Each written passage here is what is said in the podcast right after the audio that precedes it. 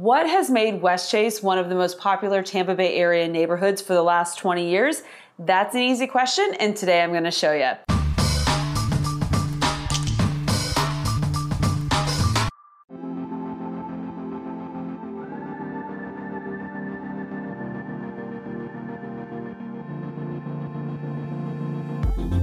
I'm Melanie Atkinson with Smith & Associates Real Estate, and today I'm highlighting one of my favorite Tampa Bay area neighborhoods, Westchase. I personally lived in Westchase for five years back in the early to mid 2000s, and since the beginning of my real estate career, Westchase has been one of the neighborhoods that I have specialized in. So, what I'm going to do for you today is try to give you as much information as possible about Westchase, the neighborhood, so you can decide whether it's the right fit for you, whether you're coming from out of state, or whether you're moving from within the Tampa Bay area. Let's get started. Westchase is a large master plan community with over 3,500 homes. There there are all different types of homes within Westchase. You have apartments, condos, townhouses, villas, and single family homes, big and small.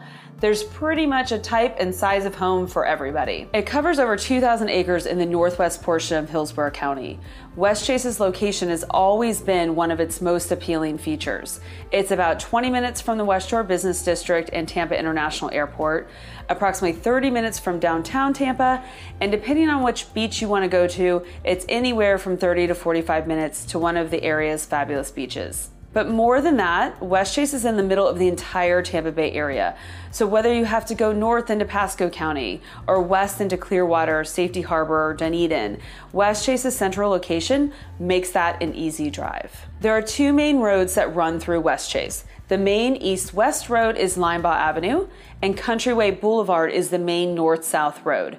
Most of the neighborhood entrances are directly off of either Linebaugh Avenue or Countryway Boulevard. And as an aside, Linebaugh Avenue is a really pretty road to drive on when the crepe myrtles are in bloom. Visually, Westchase is a beautiful area that sells itself when potential buyers are driving through. If you go back to 2001, none of West Park Village was around. Um, I remember trying to eat out, and really the only restaurants that were here were McDivitt's down by Publix and the Applebee's. So we'd get to go from Applebee's all the time. And since that time, it's it's grown up so much. And then in 06, I moved to Highland Park, which is in the Westchase area, and lived there for nine years. So, really, I spent 14 years of my life in this area. And then working and living here, there's really not a lot that I don't know about the area. So, let's talk about how the neighborhood breaks down. One of the things that I get asked most often when I'm driving around with clients that are not familiar with large master plan communities is Are we still in Westchase? So let me tell you how I explain that to people. If you think of Westchase as an outline, Westchase would be the title of that outline. From there, you would have one of the main neighborhoods. Let's say the Fords for this example. That would be Roman numeral number one, the Fords. Under that would be the villages within the Fords. So A, Stamford, B, Castleford, C, Chelmsford, and so on and so forth. So when you're in Chelmsford, you're actually in the Fords in Westchase. It can get a little confusing, but if you think of it that way, it makes it a little bit easier. So you can do that breakdown with any of the large neighborhoods within Westchase um, the Greens, West Park Village, and so on. As far as the actual homes are concerned within Westchase, most of the homes are the typical Florida style homes that were built in the 1990s and early 2000s. They were then and still are very popular because of their functional floor plans. If you're looking for something a little bit different, there are neighborhoods within Westchase that offer different exteriors. For example, West Park Village has some great neo traditional floor plans and exteriors with front porches and shutters. Uh, the Greens has some wonderful two story floor plans with stone on the exterior. And then Harbor Links and the Estates were built by luxury builders and have some high end and unique features. As I mentioned before, Westchase has all types of homes. There are villas, which in Westchase would be one story attached on one side townhouses, which are typically two stories attached on both sides unless you have an end unit. And there are condos, which, depending on the actual complex and unit that you choose, can be either one, two, or three stories in Westchase. So, next, let's talk about the Westchase school zones, which is another question I get all the time. There are a lot of schools in the area in general. Today, I'm going to talk just about the schools that residents within the Westchase boundaries would be zoned for. But if you're curious about the other schools in the area, check out my next video, which will specifically talk about the other neighborhoods surrounding Westchase and the schools that they are zoned for.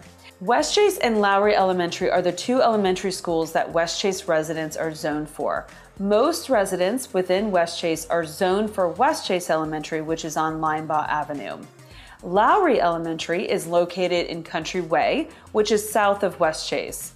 The neighborhoods that are specifically zoned for Lowry Elementary are the Enclave, Berkeley Square, Keswick Forest, Glenfield, Bennington, Wycliffe, Woodbay, and Glencliff.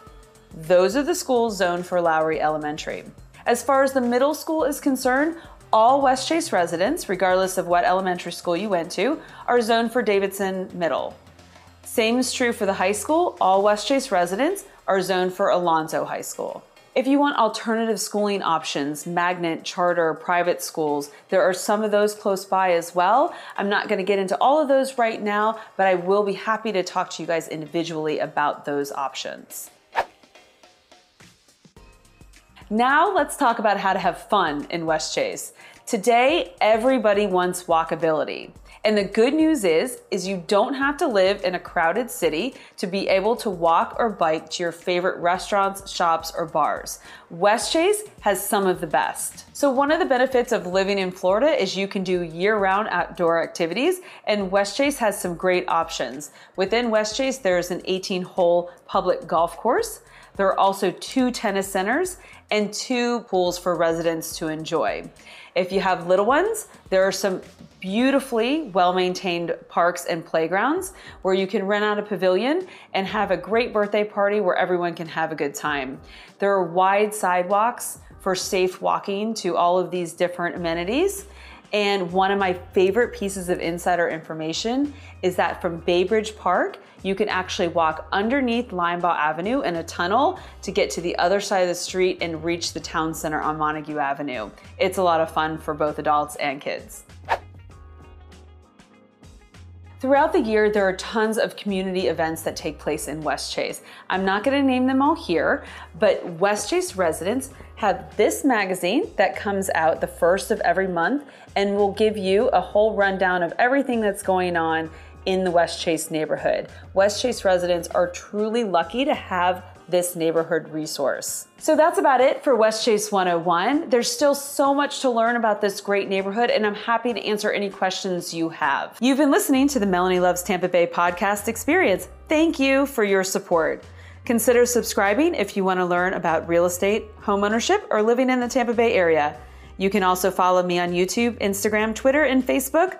Links are in my show notes or visit my website, melanielovestampabay.com. See you in the next episode. With love, Melanie.